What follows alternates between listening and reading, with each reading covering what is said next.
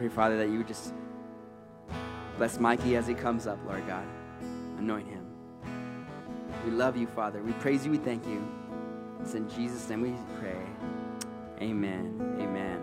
Awesome. Uh, you guys may be seated. I want to make a, just a, quick couple announcements. Um, so, today we have a guest speaker, Mikey Sanchez. I asked him to, to stop by today and um, give us a, a, Bible study, so I'm excited for that. Along with that, I just want to remind you guys uh, Sundays, 9 a.m., we have leadership. Wednesday nights, 7 o'clock p.m., we're continuing through our book of uh, 1 Corinthians.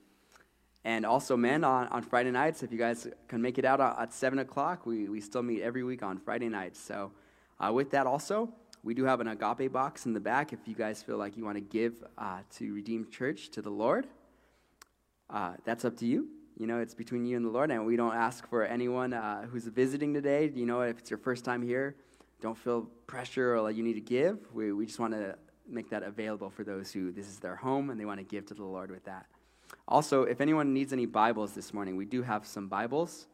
Uh, would anyone like a Bible in the back over there? Any Bibles? All right. Um, we're going to get started. I'll, I'll, give Mike the floor. Here you go. That's cool. Uh, I as you can see, this was not quite rehearsed, but that's totally cool. Me and Sal work together so much. You guys know that.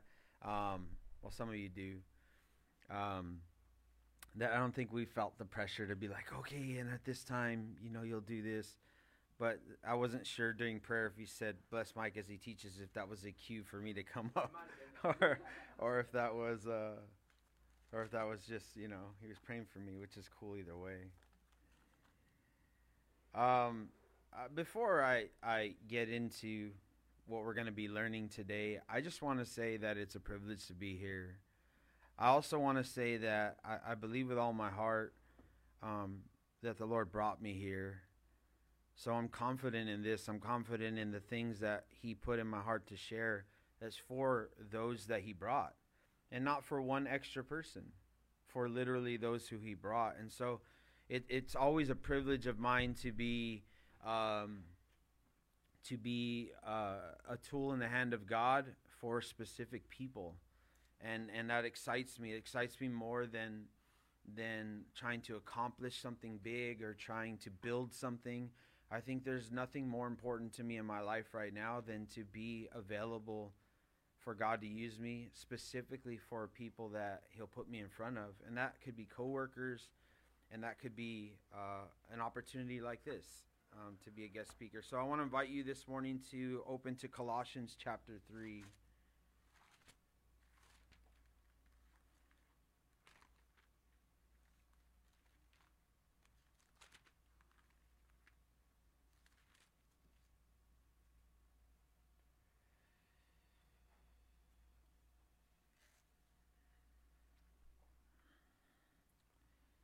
I, for those of you who have made this your home church, I want to I want to say to you, um, what an encouragement you are to me.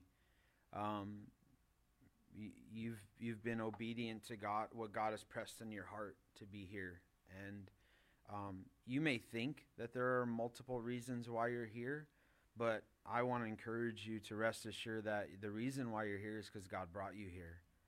Um, in one way or another. And and it's because in this particular season of your life there's some things that you need to understand. And and so he brought you all this way. I'm reminded of you know philip. I remember philip was in um he was in a full ministry. He was involved and god was using his life. And then and then god called him to go to the desert to the wilderness.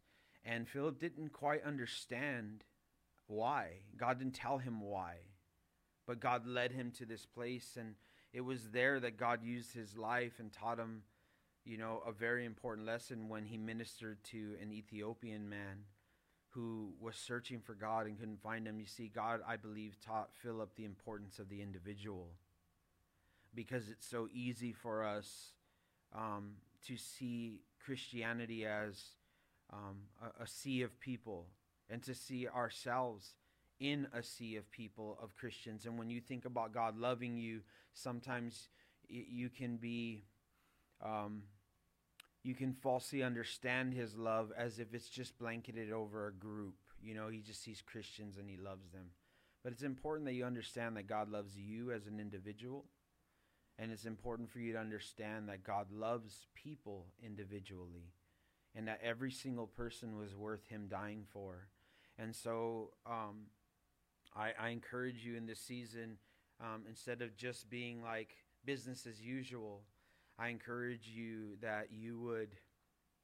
Um, that you would listen for what God would teach you differently than the things that you may have learned. Maybe there's people sitting in here who are well versed in Christianity or in what God desires or what God wants, but God wants to teach you new things. And so um, I think everybody here kind of knows who I am. Maybe a couple don't in the back. My name is Mikey Sanchez.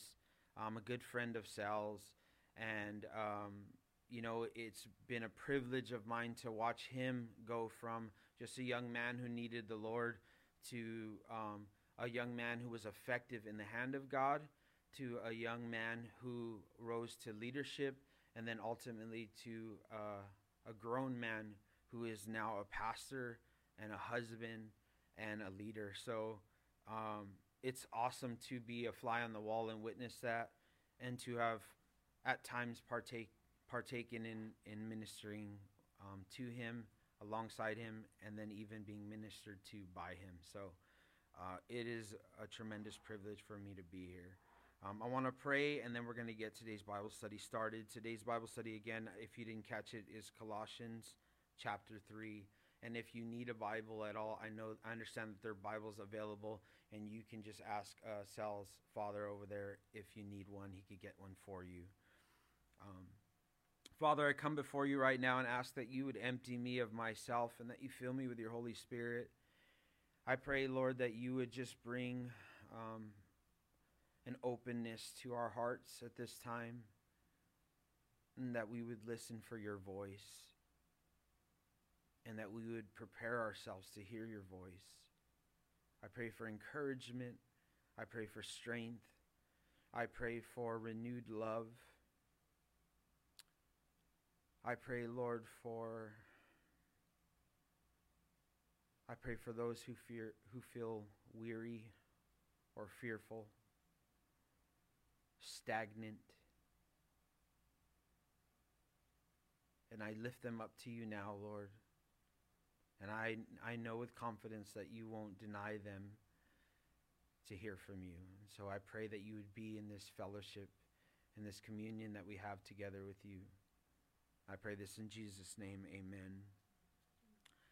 So as I was digging through the text to find out where I would where I would land, um, I, I, I, thought I was going to teach in Ephesians, and then a little the little man in in my brain that looks up things in the file somewhere he found that recently I heard that Sal was in Ephesians, and I thought oh, that would just be the worst to teach something that he just taught to the people. And I couldn't remember if it was Sunday mornings that he was in Ephesians or Wednesdays or his men's study. But so then I, I was I was like, oh, well, where do you want me to teach, Lord? And I'm digging through stuff and I, I felt like I was like, well, I recently taught this. I could probably bring that, you know, and it was it came out pretty good. And the Lord convicted me, like, no, no, no recycling, you know. In fact, he's convicted me so much that most of the time I throw away my, my notes for a sermon because it just feels so important to me that people that are in front of me know that, that the message that they have, what God gave for them, you know, instead of it just being like, oh, I found something kind of good, you know.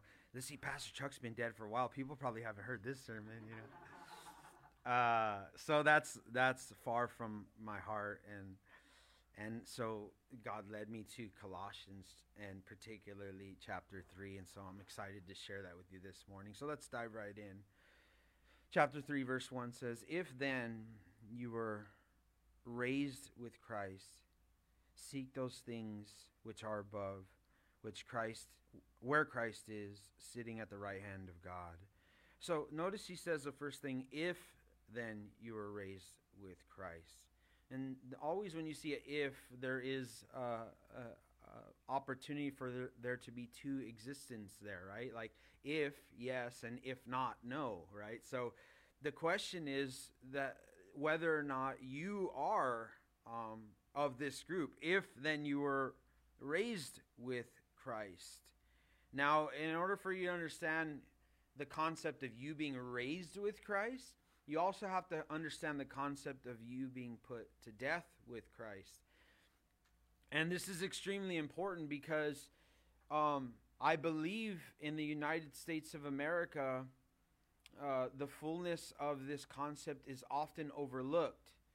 So many times, what I have witnessed, and I'm not bashing this by any means, it's something that I've seen and then thought in my mind, Lord, I've been guilty of that, and I want to make an adjustment about that is the idea or the sales pitch of being born again, right? Like, so you probably have heard it and maybe even responded to it. You go somewhere and you're a mess in your life, or there's things that are hurting you, or maybe you've got a persona that everything's all good, but deep down inside, there feels like there's something missing, and the things that you've been pouring in have been failing.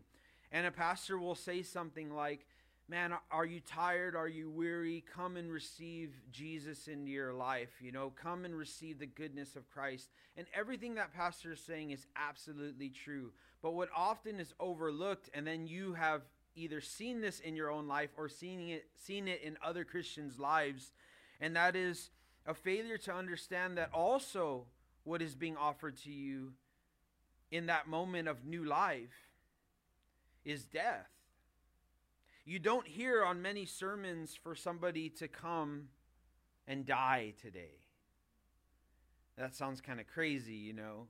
Sometimes it is nailed, I want to say. It's not like this is something just always overlooked, but many times it is because as Christians we get so excited about what it's going to be to have a full life in Christ and how what my marriage could look like in Christ, what my um, career or life or existence could look like with Jesus mixed in and we get excited because here's my opportunity, right? But so often what you will what you will find in your life is that depending on how much of who you were is still alive is going to be more onslaught of attack in who is coming to life in you. Now, oftentimes we say to ourselves, man, Satan's been attacking me, or Satan's been deceiving this other person in my life and they're attacking me. But in reality, the biggest challenge that you have in front of you is the old you coexisting with the new you. And many times, what happened is a failure to recognize that when Christ called us, he bid us to come and die. And so when he starts off by saying, if then you have been raised with Christ, he has to assume that you first have died in Christ. Right? And he's going to talk about that. But what stands out, if indeed you in this room consider yourself a person who has been raised with Christ, is first of all that you would seek those things which are above. Notice it right there in verse 1. It says, If then you were raised with Christ, seek those things which are above, where Christ is sitting at the right hand of God. Now, I want to point out something important about this verse. Notice it's telling you to seek those things. This isn't a conclusion that you have already found these things. Don't worry about that. I teach on Sunday morning at my dad's house. There's two little boys. There's no children's ministry at my dad's house. And these little guys come out with every concept of question you could imagine. And they particularly are moved to do so at the height of a portion of scripture in the Bible study. So this is very common to me. And it is this way when you have a small ministry. Don't worry about that at all. Um, so here are the instructions for us to seek those things which are above, right? Looking for them. Now, it is important in a Christian's life that they are hunting down something. It is, it is as important that they are hunting as it is that they are catching. It is equally as important the hunt as it is the catch. I have met so many Christians that are discouraged because of what they haven't caught in their Christian walk. I want success. I want to be an overcomer. I want to have these things in my life. and you have no idea that the thing that makes a Christian capable has been the many years they have spent hunting. When you open up the Bible, I don't expect that at every single verse you come across, the enlightenment of your mind is just going to open up. I don't expect that, and I don't desire that in my own life. Many times when I approach the text in the morning or whenever it is that I'm reading to seek the Lord, my approach is something like this Lord, I'm here at your feet, and if there's something you want to say to me, I'm all ears. That automatically assumes that there may be something that he doesn't necessarily need to say to me right now. And the importance of me being at his feet is affecting my life as a Christian, even when I'm just sitting there at his feet. Have you ever loved somebody so much that sitting next to them encourages you? Have you ever lost somebody in your life that in your in your heart and in your mind you think if I could just sit with them one more time? I have. And because the very presence of a person impacts me. Sometimes the greatest hurdles that I've overcome in my own marriage with my wife has been the times when we can sit next to each other and both be feeling the same exact thing. And so you understand, even in our limited minds, you understand the importance of being able to sit with somebody and say absolutely nothing and to be able to grow from that because of how much you know that they love you and how much you know that you love them. And so, how important is it for Christians that they would be able to sit in the presence of God, even if they aren't clenching their fists and demanding that He say something? Learn patience, I encourage you. Learn patience because it's so important in your Christianity. And there's so many things that God is doing that you have no idea that He's doing. And so you have the search of Christ. When you open up the text, that you look for something that God would say to you and that you seek things above, even things that you don't yet understand are there. That's okay. You know, I, I, it bothers me that Christians would be discouraged in the place of things that they don't know. Isn't it funny that we're never discouraged that a baby isn't born walking? We're never discouraged that a baby isn't born talking. We look at the baby as for what it is and we appreciate it for what it is. And for those of you that have little ones, you often miss what they were as they grow up. And, and believe me when I tell you, when Jesus said it's the childlike faith that he desires, there, there's no limit. You aren't limited because you don't know everything. Right? So, but it is important that you are always growing. Just like the example of a baby, we expect that it would continue to grow, right? You, you wake up, and if it's, you know, if it's, if months have gone by and the baby weighs exactly what it weighed when it was born, concern comes in. And so we need to grow, but not be discouraged that we haven't become who we're going to become yet. And these are the aches and pains of being a Christian and growing is that there's a process. You don't just get to graduate at the snap of the fingers, as it is with a church, as it is with a marriage, as it is with everything that God brings into your life. And so, seeking those things which are above. Notice the first instruction is not that you find the things that are above, but that you seek the things that are above. Verse 2 says, Set your mind on things. Now, you cannot set your mind on things that you haven't found, which implies that in the search, we will find. And whatever it is that you have found, you need to put your mind on these things.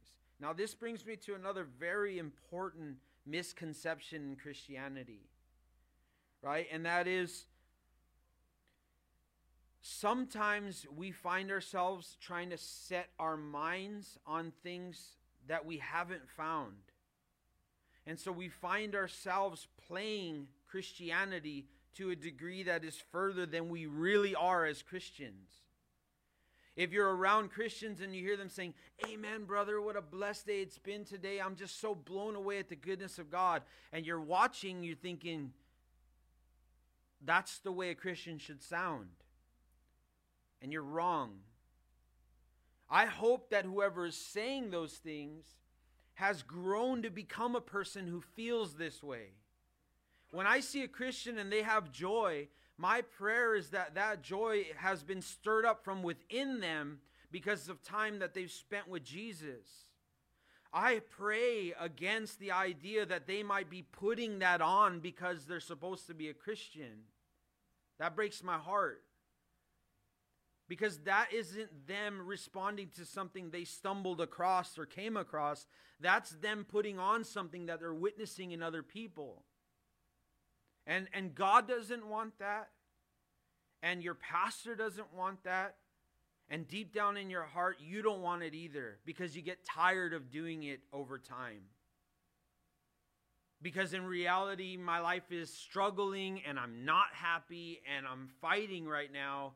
And yet I have to yet again come to the Christians and put on the face and say, Oh, isn't God good? You know? So let your reaction as a Christian be a result of what you have found. And I don't care if what you found is something small. Be honest about that. You know, as a teacher and as a Christian and as a pastor, one of the struggles that I've had is meeting new Christians that have an expectation on me as to what I'm supposed to be as a pastor. And sometimes they'll challenge me, right, with the challenging questions. Well, you know what it says in, you know, in the book of Numbers, chapter 13, right? And I'm like, Numbers. I wasn't, I think I was skimming through Numbers when I went through it last time because I was like, again, really? Again? You know, like, no, I don't remember what that is, dude. I don't know. Uh, no.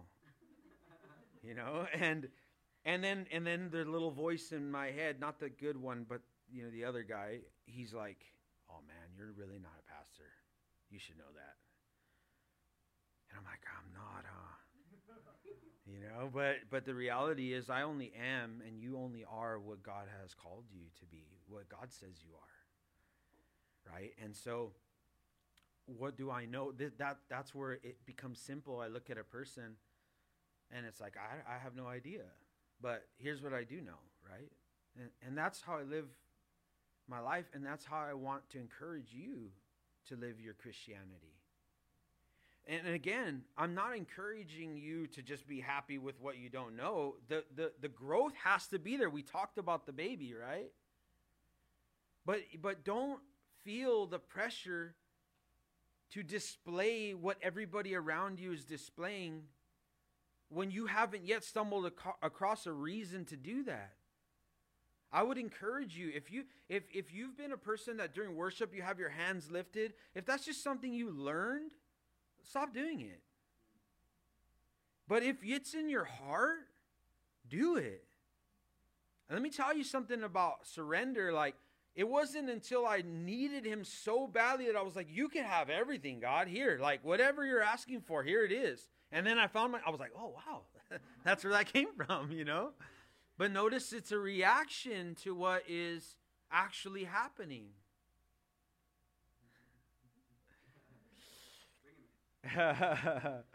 it's a reaction to what is actually happening, right? It's that God is teaching me something, and so this becomes a response, right? Earlier, you heard Sal say, Let us continue our worship in the teaching of the Word of God. That's because whatever was going on between you and God as songs were played, we're hoping that you enter into an even deeper version of that as you begin to understand more things about Him in teaching. You're like looking at the Lord.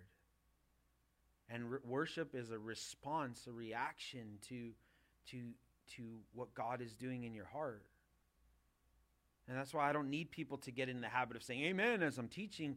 But when I see whatever it is that's making them respond, if it's a head nod or if they're just like, you just can see in a person's eyes that they're understanding like what is being said, that is the response. That, and that is encouraging to me as a teacher. Right? And, and that's why I always encourage people, you know, not to just be distracted with their phones or, or with thoughts of where you're going to go after church today or you know, what your week looks like because you can miss out on what God's saying to you or wants to say to you. And so in verse 2, set your mind on the things above. And I want to not add to the text, but encourage you to set your mind on the things that you have found in your seeking, which was verse 1, so that it may invoke a real reaction and a real a real demonstration of what Christianity really looks like in your life, right? But notice also in verse 2, it gives us the other side as to what we're not to look at, and that is not on the things of this earth. Now, you heard me mention earlier about the two aspects in someone being born again. The first is that they died to who they were, and the second is that they are being raised up to where they're going. And he points out that that not on the things of this earth because that's what drove you before. You know sometimes when a person um, comes to me as a pastor and i've thought at a distance they were doing well right? They they came and they had a smile and they said good morning or whatever and they shook my hand. I said how you doing? They said oh it's doing good. How about you? Oh i'm doing all right. And we have these kind of exchanges. And then you say, well, have a good day, and then you don't see them anymore. And then the next time it's kind of the same thing. And then at some point, you know, because they start to trust that you are a servant of the Lord, they're like, hey, can I talk to you about something? Yeah, anything, you know, and they come up. And now the next thing that's going to happen is going to vary, right? They're going to open up deeper and they're going to just, they're going to give something that is a deeper reality of where they are. And that I've come to learn has a very big variation. Sometimes it's like, hey, I've just been struggling with sorrow. Like, okay, and you, you go. but sometimes it's like, hey, I'm a drug addict and I've been, you know, like on the streets. You're like, whoa, like didn't even see that coming at all, right? Or, or something that you might feel is huge that people would normally hide. You know, like I, like if you knew what I have done or what I've been doing, like you probably wouldn't even want to look at me right now. Like but I say those things because when before we knew the Lord, we were driven by the desires of our flesh. And we were and we were looking at what we wanted that we thought would make us happy a marriage, a home, a life, and this is this is where my focus is. These are my goals, where I want to be, what I what I need. And you came up with that. You came up with that idea while you were in your flesh. Like what I want. Like, man, if only I could have these things, I would be happy. And and you came up with that in a time when you were distant from God. So here's what I would say to a person when they are in those shoes. If you're coming to the Lord and you've come up with this idea of what you need before you approached Him, it is better for you to come to Him and say, I was going to talk to you about all this stuff, Lord, but in reality, I realize that I've been distant from you, so I'm just going to put all of these things down and tell you that I need to change because I've been away from you. This is the most important thing that you can do when you come to Jesus. And you know, want to know almost inevitably what he's going to say? He's going to be like, I know, I know because I revealed that to you, that it's me that you've needed. And from here on out, just leave everything there and follow me. And I'm and as you follow me, I'm gonna uh, as the scripture says, all these things will follow. Like I'll I'll I'll work on those things, but I'm not gonna work on them in the way that you want are demanding me to. I'm going to work on them in the way that I know they need to be worked on. Now, can you trust me? Will you trust me? Because you can trust him. And this is the big pivot point in our life. The answer is yes, you've let go of all the reasons why you came to Him for Him to fix things. You've let go of all those things, and you preferably, hopefully, become a blank slate. And you say, Lord, if I lost everything and if I get nothing back, let me be in your presence. And what, what is it so sadly that we do is that as we're walking with Him and we start to get a little taste of joy again, like, oh, like, this is what it's like to love somebody or be loved. This is an awesome feeling of what it's like to be a parent, or this is what it's like to work and to be able to make actually enough to, to, to get a car or to be able to provide a home for someone that I love. And you start getting excited. And, and I don't know why we do this, but I know that we so often do. We start rummaging through that basket that we once laid down.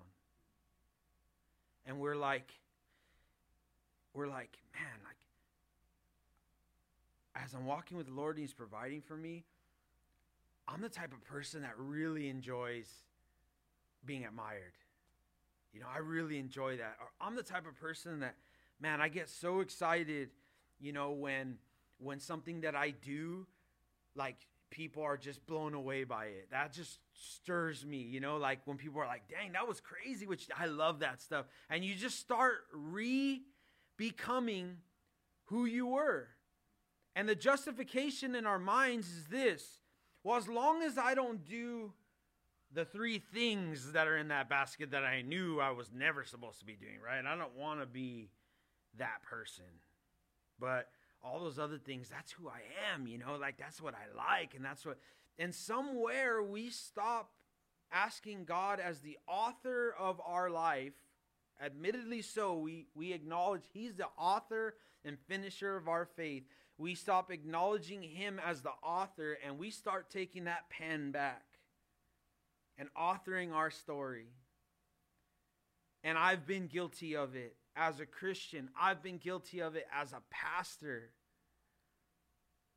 Because it, it's easy to overlook because we're so focused on, well, at least I don't have this sin that once overtook me in my life. But you know what's weird about when you start re introducing yourself to who you were? It was that person that you were that was enslaved to those things that you did. And you were set free of who you were. And God started to introduce you to who you are to become. And you think that you can still become who you were without the things that destroyed you. But it was who you were that was drawn to the things that destroyed you. Let's look at what he continues to say as he says, to set our minds on the things above, not on the things of the earth. For you died, and your life is hidden with Christ in God. I want to point out something that stands out, jumped out of the text to me as I was studying this. Hidden with Christ? Life? Hidden life. I, I, I wrote that in my notes. Hidden life question mark. There is such thing as a life that's not hidden. It's the one that we were all born into. It's the one that you were before you became a Christian. But as you died to Christ, now picture life being an oxygen tube, right? And whenever people come to church and they hear a pastor saying, you know what, it's time for you to die to who you were and be born again, and then a person, the first thing that stops a person from raising their hand or from giving their life to Jesus is their oxygen tube, right? Because in their life, they have become a person who needs things that they're enjoying in their life. Especially if it's like a relationship that you're in or something, you're like, man, I fell in love with this person now. Like, you're telling me I need to change, but my life is like one with this person. They don't, they hate God, you know? And so there they are, and they're like, You're asking me to trust God, and He's saying He's going to be everything that I need. But I don't know if you've ever been running out of breath, like in a pool or like somewhere where you need a breath. Like, that's fine. Oh, yeah, it's easy when you first go underwater to hold your breath. But if you're like playing or you you start feeling like you start getting stuck, then desperation sets in, right? And so it's at the thought of not being able to continue to breathe that your mind explodes and you're like, I have to get a breath. And so I want to ask you to pray for people when they're sitting in a service and an invite for them to be saved is coming out because those people are feeling like they are hanging on to the very thing that is their life. And the pastor here is saying, Yeah, just die, just let it go. And they're like, and everybody's like, come on, you know, the song's playing, the lights dim. And they're like, dude, I feel like I'm drowning. I need these things in my life. And you're telling me to give them all up, you know? So, so it is a miracle every time somebody gets saved. It's not a miracle every time somebody raises their hand. It's not a miracle every time somebody goes down on a field. It's not a miracle every time a person makes an action towards being saved. It's a miracle every time a person gets saved. Now, I'm not saying that going down on a field is not doesn't work. I'm not saying that going forward or raising your hand or dim lighting and everybody let's just before the Lord right now. I'm not saying that those things aren't real, but I'm saying that of the people that are going forward for those things, not all of them are really being born again, right? We know that. We've seen that. And I'm also saying that when a person is, it is a miracle. It is a miracle of God. It's not a mir- it is not something that pastor did a good job. It's not it's not something that that worship leader did awesome. It's a work that God did and only God can do. And it is a miracle. And us as Christians who have seen it a thousand times need to stop and re-remind ourselves that people can't save people. That God had to miraculously grab that person's heart and draw them to himself and that was something God had to do and it was something also they had to respond to. And that's something we can't wield. We can't make it happen. We lie to ourselves and think that we can because of the way that we have orchestrated being born again to such a degree that we're more likely to get a response. But the true actual change of that person's heart, we can't make that happen. So that's God's work, right? And it's a miracle. So it is a miracle for a person to be breathing through a tube that is their life and to be told to just let it go. You're going oxygen's going to come in your lungs. And they're like underwater. Jesus is telling you he's going to save you.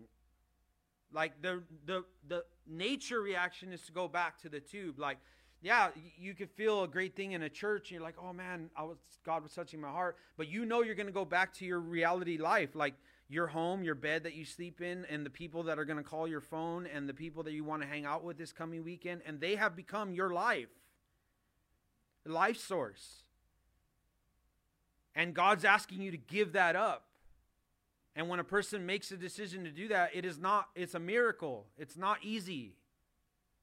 And we need to respond in our hearts like it is a miracle when you're watching it happen in someone's life and be encouraging in that way. So, but I want to talk about the tube that they will receive to breathe. Because they are giving up the life source that they once had. And the life source that they are about to receive is a hidden life source. Understand this it is hidden to the world. You, you cannot prove to people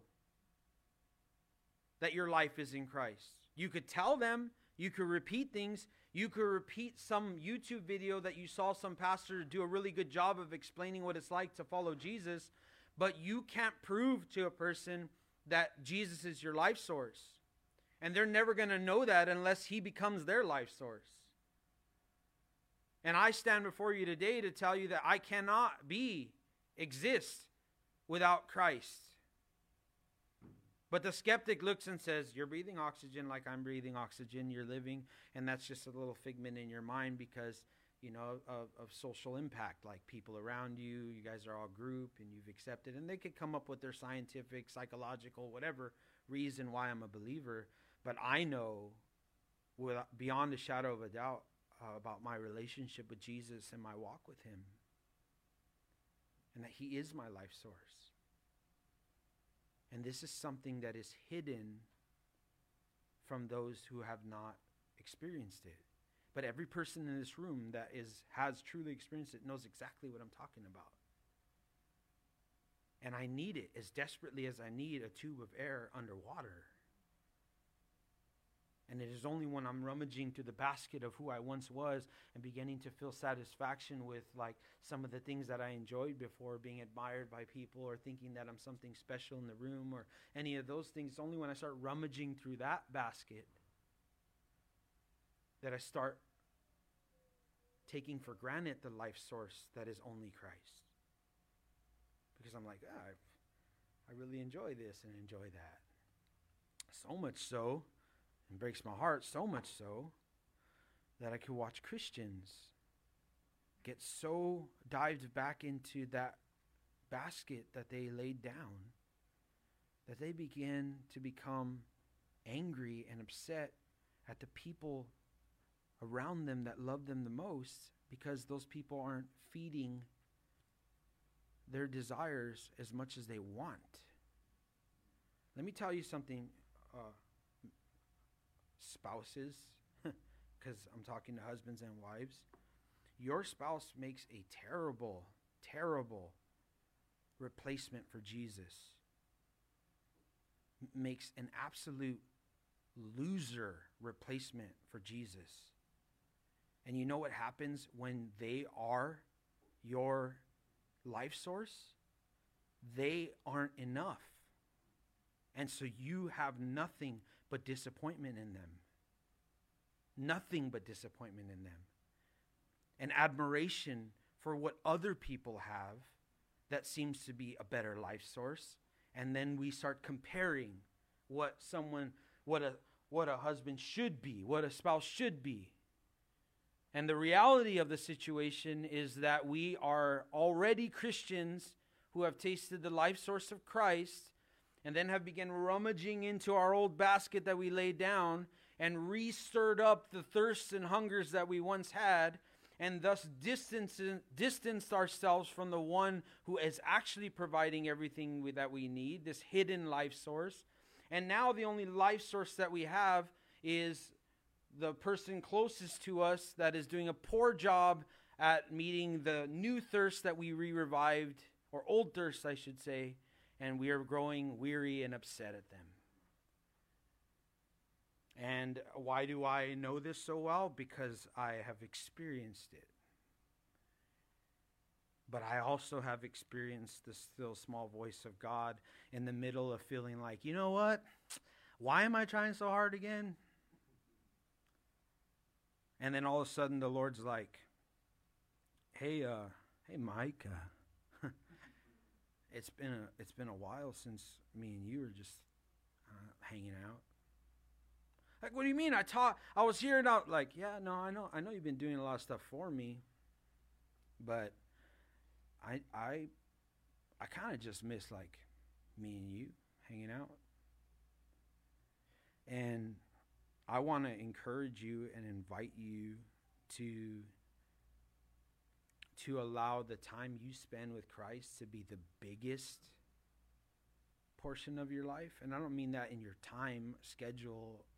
I mean that in in the quality of existence like when you wake up greet the Lord. Like know that he's with you. When you're looking at somebody who is turning into uh, the worst version of themselves. Right? Like you could see it coming if you've been married. Like you could spot it coming. Like like it starts off, you know, with little isms of their personality type or the way that they are, and then and then you see it start coming around the corner, and you're like, before you even engage, you're like, oh yeah, they're they're like they're back. Like this version of them is back, and they're here right now. And like so often, um, we engage in that alone whether even holding our tongue, we do it alone. We look at them and we're just like, I'm not going to say anything right now. But that conversation is just happening, you and you. It, and rarely, and I, sa- I say this sadly, um, rarely is it you, is it two people next to each other about to engage this person. Because sometimes it's our spouse and sometimes it's us. Admit it. right? And so um, we're about to engage this person alone, and you're going to fail. You're going to fail. So understand the death that that took place when you received Christ.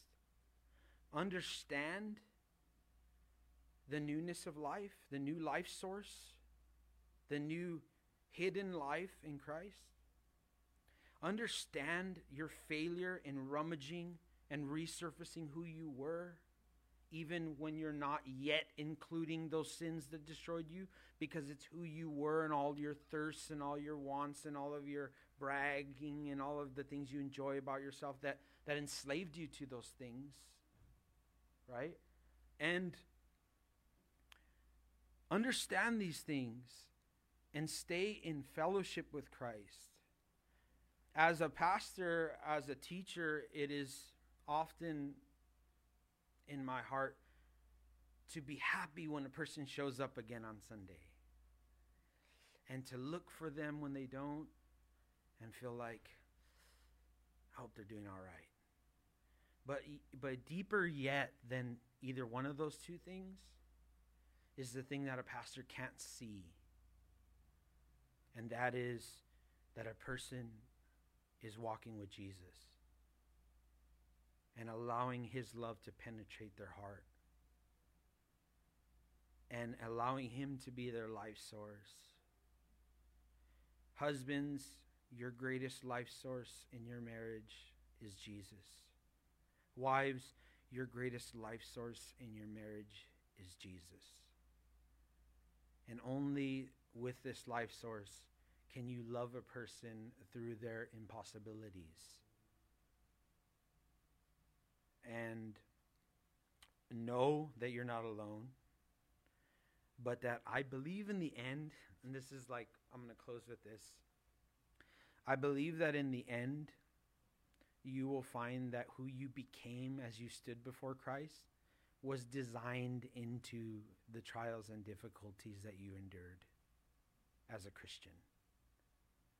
Not as a non Christian, as a Christian. Sometimes as Christians, we look at God and say, Lord, I've chosen to follow you. Why has it not gotten easier?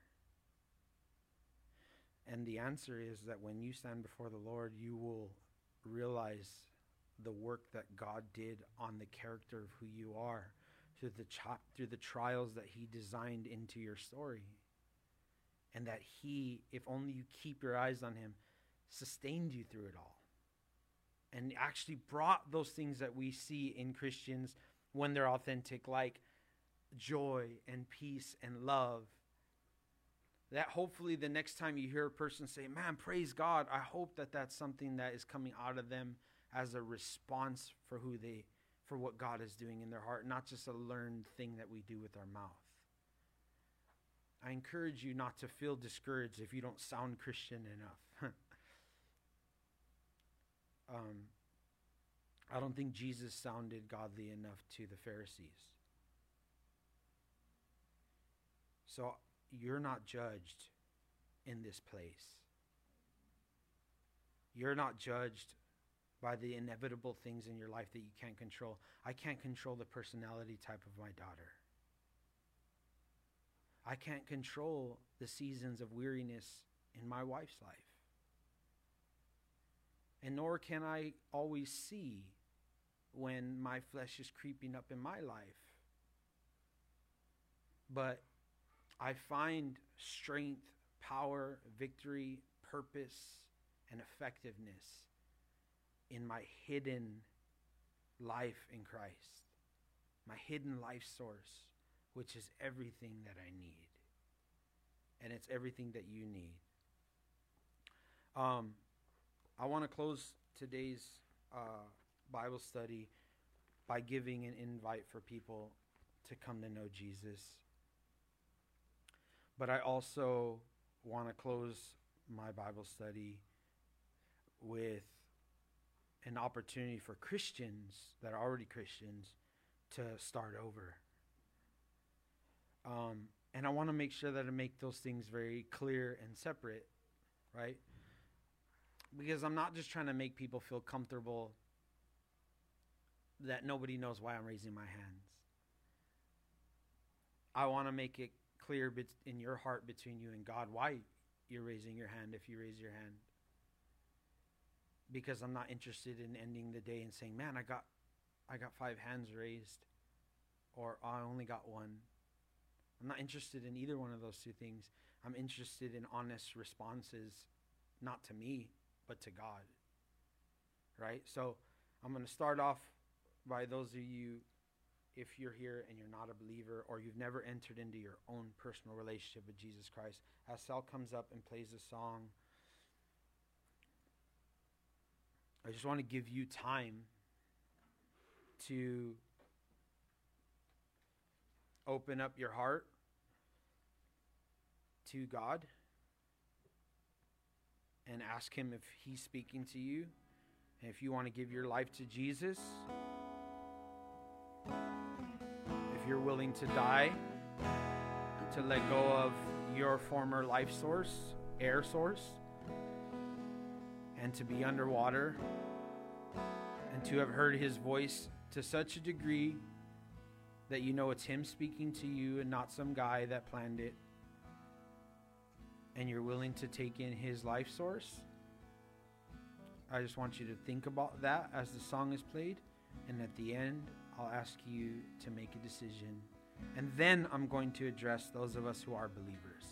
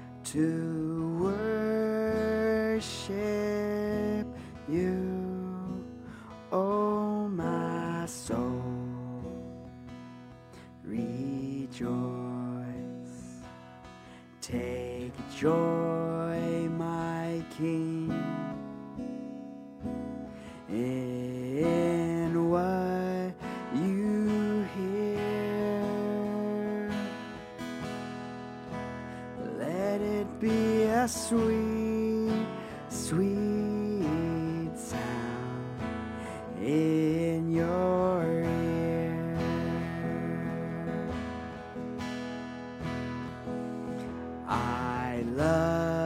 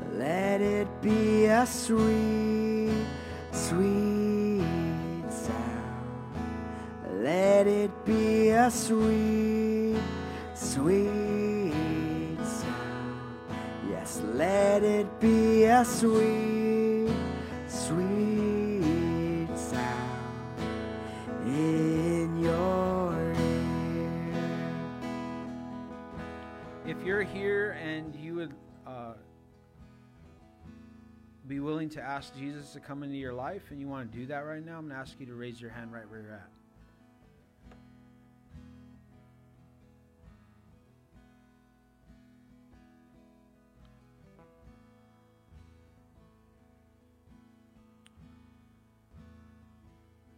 Father, I thank you so much for your truth and the way it's poured out. And I pray for the seeds that have landed, that they would take deep root and that they would grow in due season. But I pray with all my heart, Lord, that they would not die, that they would not be plucked out, but that they would root themselves so deep in the soil that in due season we can see a little sprout of what you're doing. Lord, I, I come before you now also because one of the things you gave to us, and I'm so, so thankful, God, that you gave us this because we can't just be born again, again, and again. We don't get to go up at an altar call again and again and again and again. I know we could, and you wouldn't frown on us, but the truth is that we can't just rehear it for the first time. But then you went and gave us something. You, you gave us repentance. And you, you allowed repentance to exist in a Christian's life. We know that being born again is an opportunity for a sinner who doesn't know you to know you. But then you gave this gift to Christians. Where we saw, Lord, even in your text, people that were following you and then they failed. They fell short or they just woke up and realized that they were off. Men like Peter when he heard the rooster crow. Or Timothy or Thomas when he was doubting. And so we ourselves, Lord, we've been in places where we're like we need to we need to start over and we barely we didn't realize it we didn't see that we had drifted out to sea in some cases it's not so much that people find themselves here out to sea as much as it is they just find themselves more awake in this moment and realizing things that need to change. For this too, Lord, you gave us repentance. That we can come to you and say, Here, here's, here's a basket again, Lord, of some stuff that needs to be laid down. I don't remember when I picked some of them back up, but here it is. I see it. And I'm laying it down at your feet. If that's you this morning, I'm going to ask you to raise your hand. Cool. I see you. I see you. You can put your hand down. Anybody else?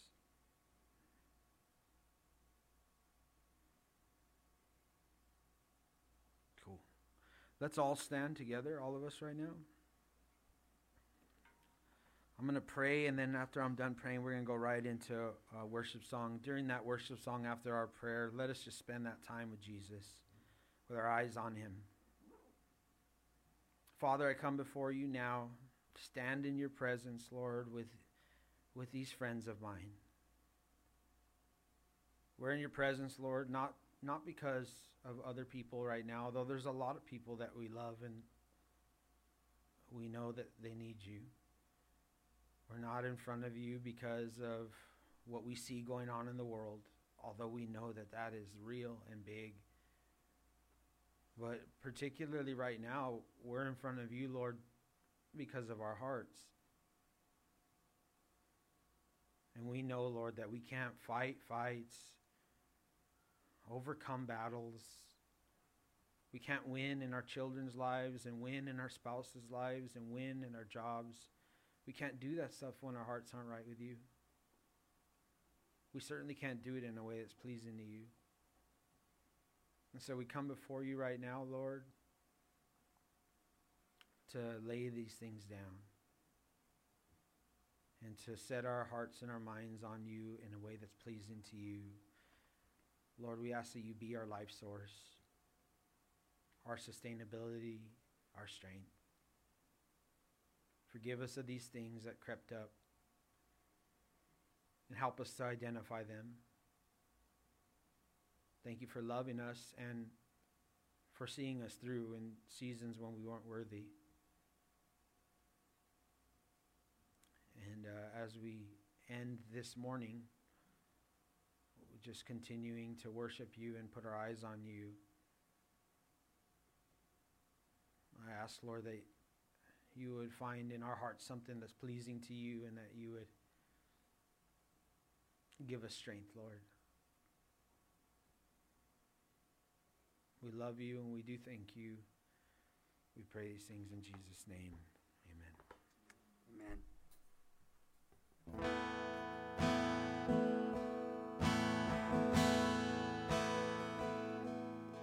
Sing holy there is no one like you. There is none besides you. Open up my eyes in wonder. Show me who you are and fill me with your heart and lead me in your love to those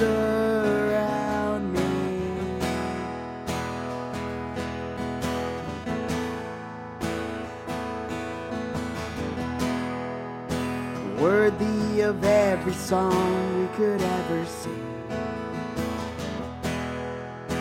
Worthy of all the praise we could ever bring. Worthy of every breath we could ever breathe. We live for you. Jesus. Jesus, the name above every other name. Jesus. Jesus, the only one who could ever say, Worthy, worthy of every breath we could ever breathe. We live for you. God, we live for you. And holy, there is no one like you. There is none beside you. Open up my eyes in wonder. Show me who you are and fill me with your heart and lead me in your love to those around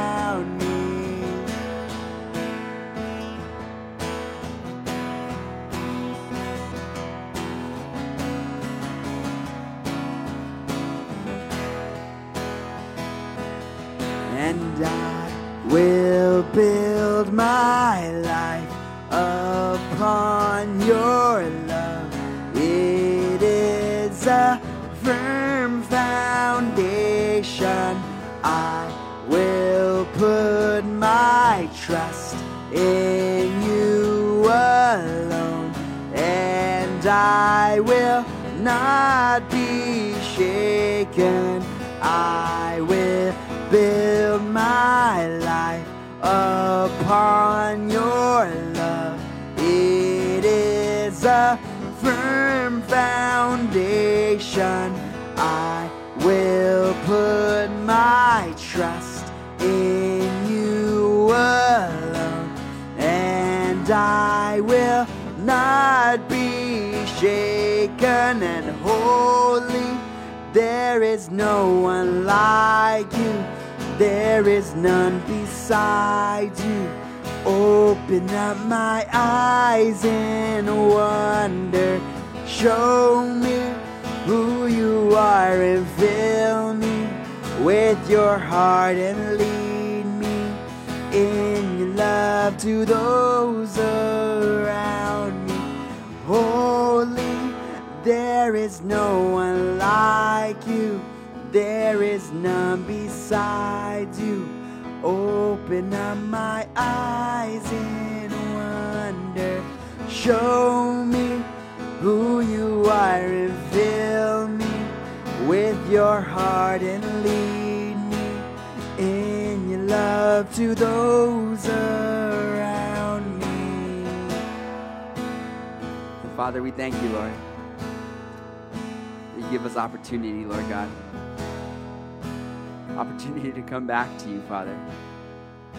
Lord, that we can walk forward, Lord, in your will, Father, to live that purpose filled life, Lord God.